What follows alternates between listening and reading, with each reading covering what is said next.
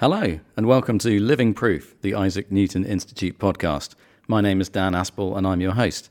Today, Dr. Marianne Freiberger and myself are joined by Professor Anita Layton of the University of Waterloo. Professor Layton is visiting the Newton Institute as part of the Frontiers in Kinetic Theory program. We've managed to steal her away from the workshop for half an hour to tell us about her work, which spans multiple fields, her dedication to increasing diversity within mathematics and the other sciences, and finally, about being a 2021 winner of the Top 100 Most Powerful Women in Canada Awards. We very much hope you enjoy the episode.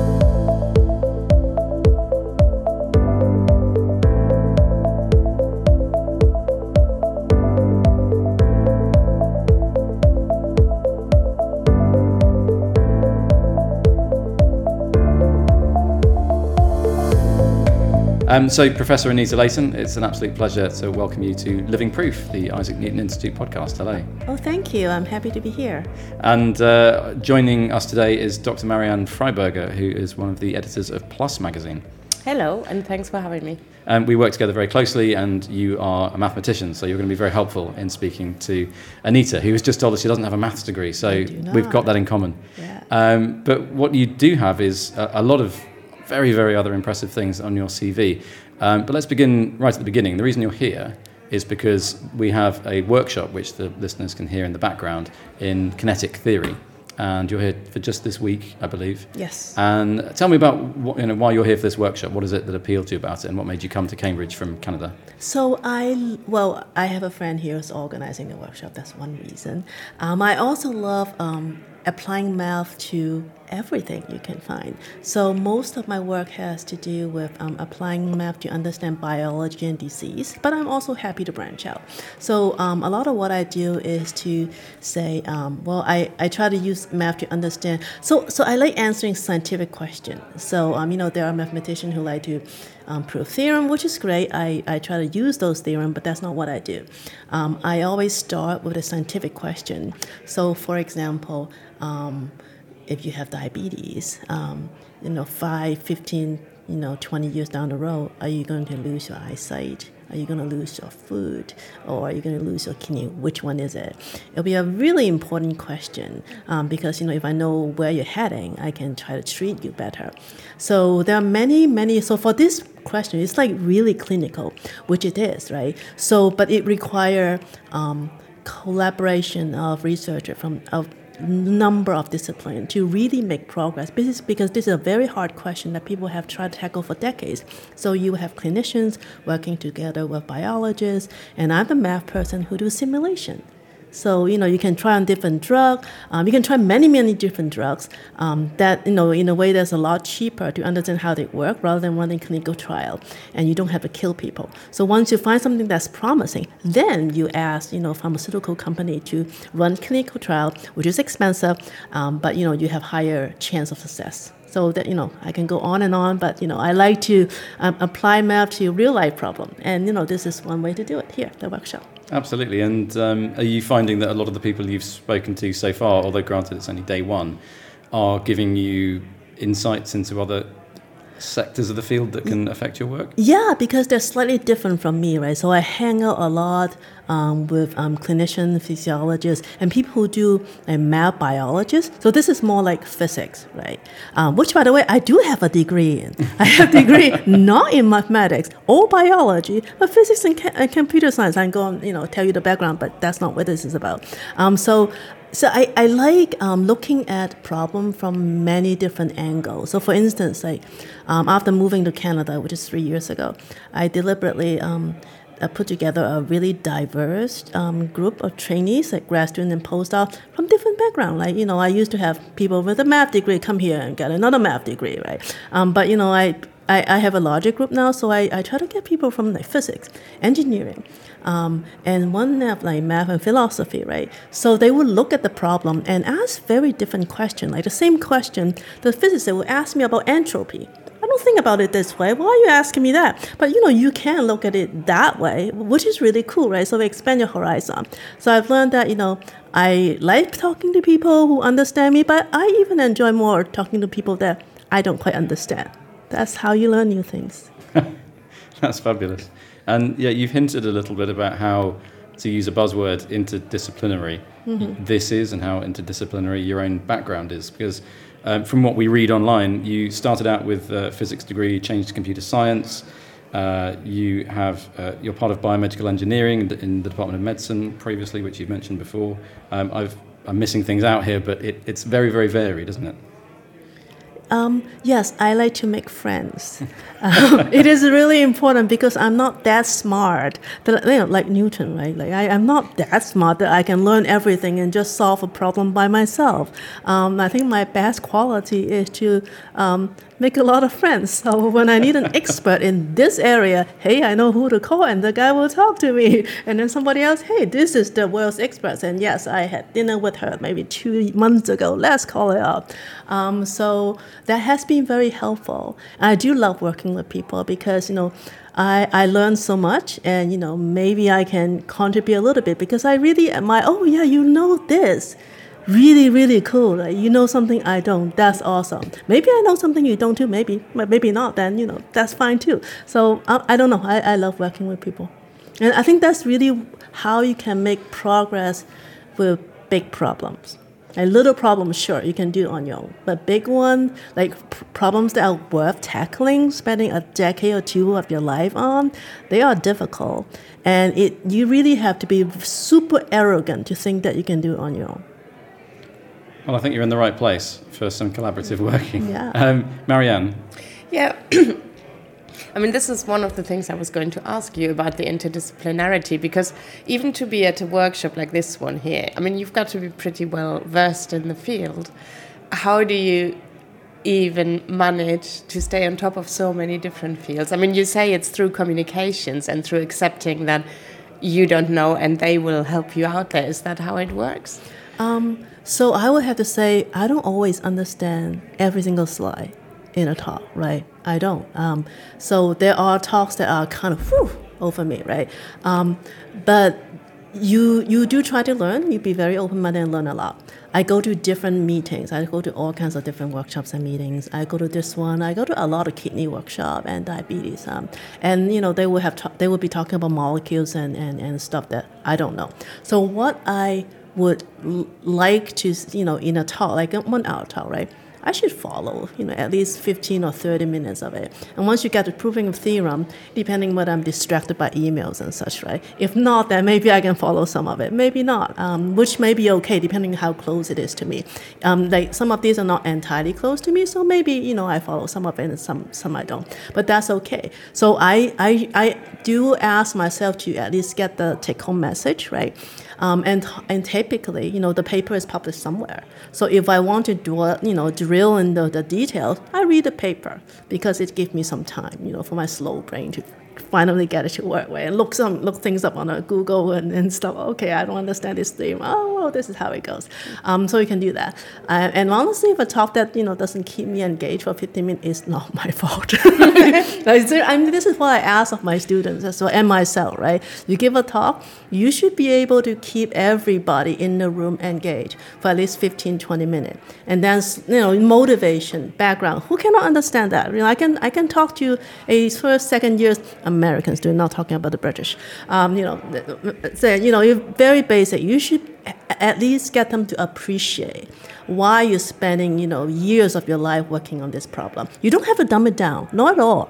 Um, you you have to talk about it, you know, in a way that you people can understand, um, in a way that they can tell that you love it. I mean, if you just blah blah blah, okay, if you don't show that you love it, no one wants to follow. And then you know you can talk about details and such, and in a, in a way that you know people can follow. Mm. And what do you think do you have to bring then to a workshop like this? Because you'll be interacting with people who are, you know, probably focusing on you know, kind of very well described areas of research very deeply. Um, what do you think you can bring to it? Do you bring another a viewpoint? Um, so, so let's say biology, right? So um, I spent many years working on the kidney. Okay, um, not a lot of mathematician work on it actually. Not really. Um, a lot of a lot of math people work on the brain and stuff because I think in in some way they're more. I think the mathematical formulations uh, is more well studied. Um, kidney is a lot of messy. Um, so, so um, what I bring is, I think more and more people appreciate the importance of data and the importance of modeling. Not everybody. I think, I think when I started, um, maybe 15, 20 years ago, um, a lot of biologists are not that um, inclined to talk to mathematicians um, because when you build a model, you have to make a lot of simplification. And they're like, oh my God, then it's not real. But well, guess what? Your experiments are not are kind of artificial as well. You don't say that to them. You can say it to yourself. You do not say that to them, right? Um, so I think um, what I personally contribute to it is that um, I make math. I think I made math a lot more approachable to them. Um, when I give a talk in this to this audience, I am giving a talk to this audience, um, versus I'm giving a talk in my home math department, or if I'm giving a talk in a, in a physiology department. Half of my talk are actually given in medical school. The talks are vastly different. They're entirely different. Not because I dumb it down, because I will tell them what they need to know. Do I do they need to know the theorem behind my model? No, they do not. But they do need to understand the implication of the finding.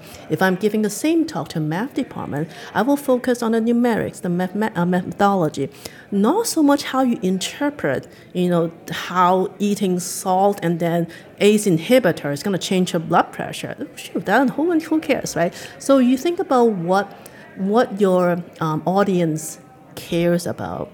Give them mostly that, and then a little bit more, so that you know they all. You also want to expand the horizon as well, right? Um, so it's like you know feeding your kid vegetables and stuff, right? So you mix it with stuff that they like. Um, so this is how I do it, and I think um, it, it can be successful because the kidney community claim me as one of them. I actually do. Um, I was the deputy editor for a kidney physiology journal. There's no math in it actually before I came in. So you know they, they accept me um, because I also because I religiously go to every single one of them and big annual meeting for years. Um, I religiously you know hang out with them, go to bars and stuff. Even though I don't drink, um, you know you make friends and. And, and of course, you also have to learn this stuff, right? If you just hang out socially, you don't know anything about a kid who wants to talk to you, right? Um, so, so, so there are many ways. Um, and, and you can truly bridge two discipline if you try. Um, you have to understand that, okay, just because they don't know your equation doesn't mean they're dumb, right? That means they know something else that you do not. Um, so you try to talk to people in a way they understand, and we should be able to do it. I mean, we're all teachers, right? Um, so if we can teach a student, assuming that we can, um, we can surely talk to, you know, other, other scientists. Mm-hmm. I think it's becoming clearer and clearer why you were voted one of the top 100 most uh. powerful women in Canada last year. Oh, thank um, you. um, so there's a few other things you mentioned about um, liking people, and that's why you enjoy coming to events like this. So that that's quite apparent in work that you do to foster diversity and inclusion um, in the various fields in which you're involved. So I'm I'm aware that you um, helped uh, arrange mentorships between older and younger uh, female mathematicians or female scientists in general. Can you tell me a little bit about that and what stimulated you to get involved in that? Um, so I've done it gradually um, uh, for for a few years. Um, I can I can tell you what I've been doing today, and I can tell you why I started. Um, so when I was Duke, you know, I, I ran a bunch of um, uh, mentorship program for faculty and, and more junior faculty, more senior faculty. Um, it is it, it improved. I think I, I can't claim all the credit because there are other women who, who, work with me as well. Um, it did in, improve the um, environment quite a bit. I think when I s- just joined there many years ago, um, I think there were no female um, identifying distinguished professor. Um, when I left, I guess maybe 25% or so are, are, women. Not not the, the best, but still, you know, from zero and it's an infinite change, right? So good for you. Um, at Waterloo, um, I, I moved there, relocated there um, almost four years ago. Um, so I was very lucky that um, the vice president for research in international was very supportive of this initiative. So I, I, met with her before I joined, and she said, "Oh yeah, let's work with me." I said, "Really? That's good." Um, so I I worked with many deans, presidents, provosts, all kinds of big deans, little deans, and stuff. Um, most of them are somewhat indifferent, I would say, to the cause, right? So when I want to do something because Anita is loud and pushy, right? They, they give me some like, here's some money, go away. but um, like I found people who are really, I, I, the person I work with is really genuinely interested. She used to, I remember she would send me ideas like in the middle of the night. Usually I'm the one who do that to people. You do? So I mean, it's really good to have real support. Like just that's beyond money, um, and that's good. So I have a lot of staff support and, and resources to do that. Um, what I mean, there are so many ways that things can be improved. I mean, just pick up something, right? Um, you know, for instance, um, uh, if you look at um, grants award or um, especially industry award, um, the, the gender ratio, I'm just talking about gender, there's also race to talk about. I haven't even gotten there. Um, so, you know, gender, you, even if you take into account, um, you know, the, the, the um, difference in, in male and female um, faculty member, you still have, you know, a lot of um, men getting it more so than women, especially industry, which rely on personal relationship, right? Um, so we try to host events, you know, that try to connect um, not just women but also early early career researchers, um, the industry and and, other, and various opportunity. Um, I think it's kind of a Canadian thing, but also also women thing. If you um, I, I if I nominate if I ask a, a male faculty member, if they want to be nominated for this award, rarely do anybody say no. If you're American, never. I'm Canadian, there is a chance. Um, but for, for, for women, I, I got the no thank you so often, right? Let's not waste your time. Say, why, why? Come on, like, why would you do that? Um, uh, it could be I think a lot of a lot of them is like fear of um, you know maybe rejection so I figured out a way to do that. I will proudly tell them that, hey, you know what? I, I got turned down for a lot of nomination, a lot of grant, and guess what? I don't care. Um, people don't remember when you get say got a no. They only remember the time. Like the most powerful women thing. I have a bunch of other things that I didn't get. Guess what? but they only remember the things that you do get, right? So you know, just let me nominate you already. What's the problem? Um, so I actually like tell people that all the time, especially the younger one. They don't know that it is okay to to fail. Like the best people, maybe the best people never fail. I guess they're such unicorn in the world. But guess what? Hey, I, I think I do pretty well and I fail all the time, and that's okay. yes, an amazing uh, lesson there about uh, determination, mm-hmm. tenacity. Just keep going, keep yeah. trying. That's wonderful. Um, I guess another aspect of that is that there's a flavour here of all of the work you've spoken about as being, if we can term it this, like for social good. So uh, medical care, for mm-hmm. example, like, like a, a, big example there, and then a lot of work for uh, equality, diversity, and inclusion. So again, social good. W- would you say that your work across various fields all adds up to that? Is that what motivates you? Do you think? You make it sound so good. Noble, noble and good. Exactly. Yeah.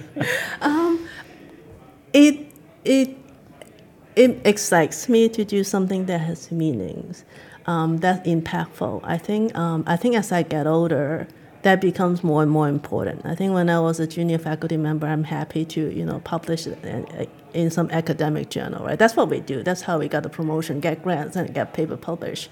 Um, I think as as I get older, it's more important to me that the the work has impact um, so you know, I, I will do like podcasts here. You know, in, in Canada, I, I do various interview. I wrote op-eds in in newspaper. You know, for diversity and, uh, uh, equity, not just in science. You know, for medical care, right? So like uh, clinical trial used to be mostly men. Um, you know, even aspirin is awful. Um, or you know that uh, animal is the same thing, right? Male because the female they have menstrual cycles, so it messes up the experiment. Yeah, that is true, but it's just too bad, right?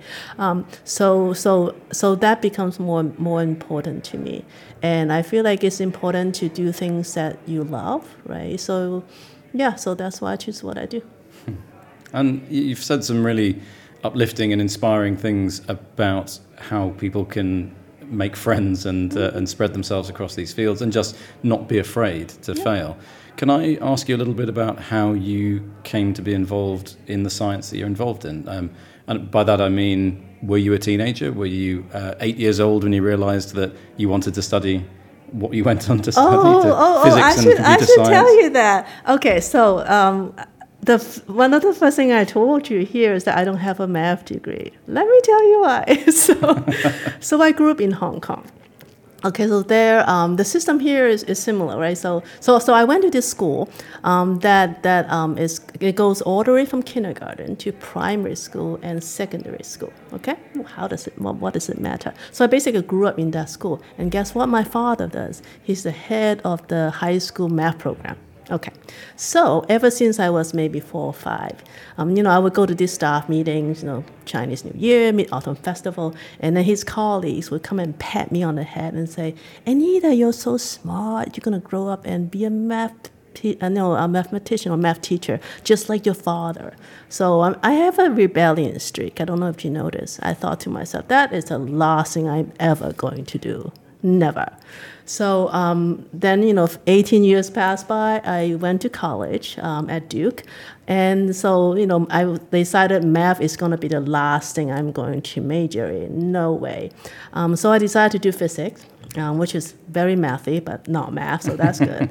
But then that's when I realized I am very clumsy. Actually, I'm, I hope I never break this mic. Mm. Um, so I cannot do any experiment right. So there is some field around me. I hope the physicists don't, don't hear me say that. I cannot do any physics experiment. A field around me where gravity is not 9.8 seven, nine point eight. It's three. I have no idea why. You know, measure this. You know, the tap, tap, tap, tap thing gets to acceleration gravity. It's not nine point seven.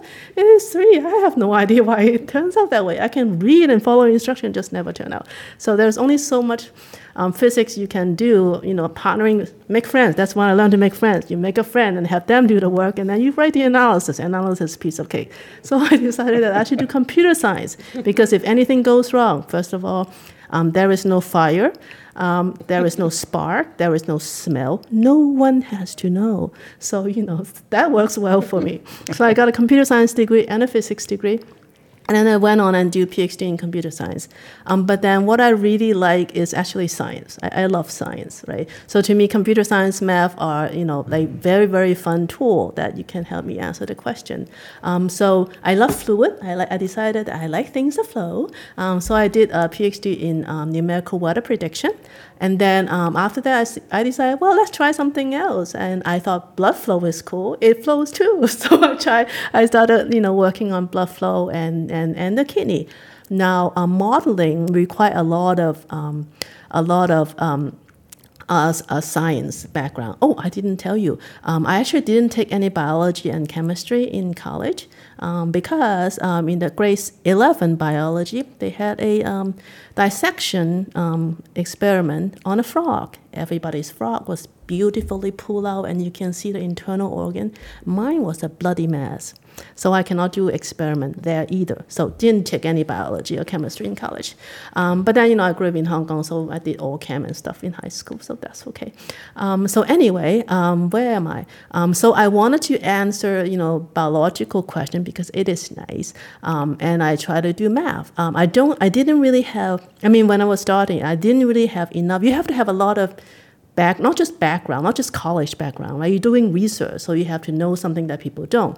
And I would, and I just jump in. So I, I take somebody else's model of the kidney, and because I was trained um, in scientific computing, I solved those equations faster. So I did a lot of like technical improvement on existing model. And after you play with it for a very long, long time, and you know, learn whatever you don't know. Um, I think after, it took me about two, three, four years and started my own modeling. And it goes from there. Well, it's a roller coaster journey and very exciting as well. The way you describe it makes it sound like a, a thrilling, thrilling ride. It is fun. Um, and uh, yes, Marianne, if you wanted yes. to. So I'm just wondering so the connection between this particular program on kinetic theory and the kidney, is it via the blood flow? Is that where the um, connection blood lies? flow, coupling, and a, a lot of things like that, yeah. Okay. I'm wondering how many programs we've got coming up this year and next that you could apply to. Um, Probably many. Yeah, exactly. Um, what are you most excited about this week uh, in the talks up ahead? The, the sort of aspects of all of them. It's hard. I mean, so I would I look at the title, right? It doesn't say a whole lot. I mean, they, oh, they're so cool. So I, I mean, I, I can appreciate um, like different aspect, right? So the first one is more numerical right? Which I cool, which is cool, which is not modeling per se, um, but it's about numerics. I mean, I can talk about grid. That's what I was trained years ago. So I, I appreciate what they do. Um, not necess- I may not necessarily adopt it to my work, but, but I mean, you just never know, right? You come to a talk and say, oh, well, this is cool. Well, don't see immediate application yet, but let's just put it aside in the drawer, you know, drawer number B3 in my brain. And who knows, right? Like two, three, five years down the road, you might have some vague memory of, oh, I heard a talk like that. And then you look it up. And then maybe it's useful. That's why I tell my grad students too just go to the seminars already. Okay, so this is not the, I understand grad students always think they're busy. Okay, I don't really care. Okay, you're not half as busy. Okay, I shouldn't say, you say that. But you know, uh, but just go to this talk. I understand it's not entirely relevant or even relevant at all to your thesis, but you don't know what you will need in you know five six years and guess what when you go on a job market and you are going to this you know one-on-one meeting you have to be able to BS competently, at least superficially, on a lot of topic, or you ain't gonna get hired. Another fantastic life tip. So thank you very much uh, for that. Is this your first visit to the Newton Institutes? Yes, Yeah, I love and, it. and Cambridge in general. Uh-huh. Uh, how are you enjoying the, the few hours that you've spent here so far? Oh no, I came here last Friday. Friday. Okay, so you've right? had a weekend. I love it. It's so beautiful. Um, so I walked. Um, I walked all around downtown. Um, uh, you know all, all the sites that you're supposed to go to. I, I love it. And yesterday, I actually took a train to um, London, King's Cross, and I walked probably for yeah, I walked for six hours. It was it was really nice. Okay, I am so happy. Yeah, Yes. I, I, I can sense this zest for discovery and learning. In you. It's, it's infectious. So, um, as people can probably tell by the fact that the background's gone silent, Mm-hmm. uh, the workshop has gone back in for another seminar, and I feel guilty keeping you out of it. Um, Marianne, did you have any other questions you wanted to ask Anita? Well, no, that was such so much interesting Oh, stuff there. you, So thank thanks you. very much for talking to us. That's fascinating. It's fun. Thank you. Thank you for having me. No, it's been a pleasure, and uh, I hope you enjoy the rest of the week. Oh, I'm sure I will. Yeah, I'm and sure we look forward to following what happens next for you. Okay, thank you. Cheers. Thank you so much.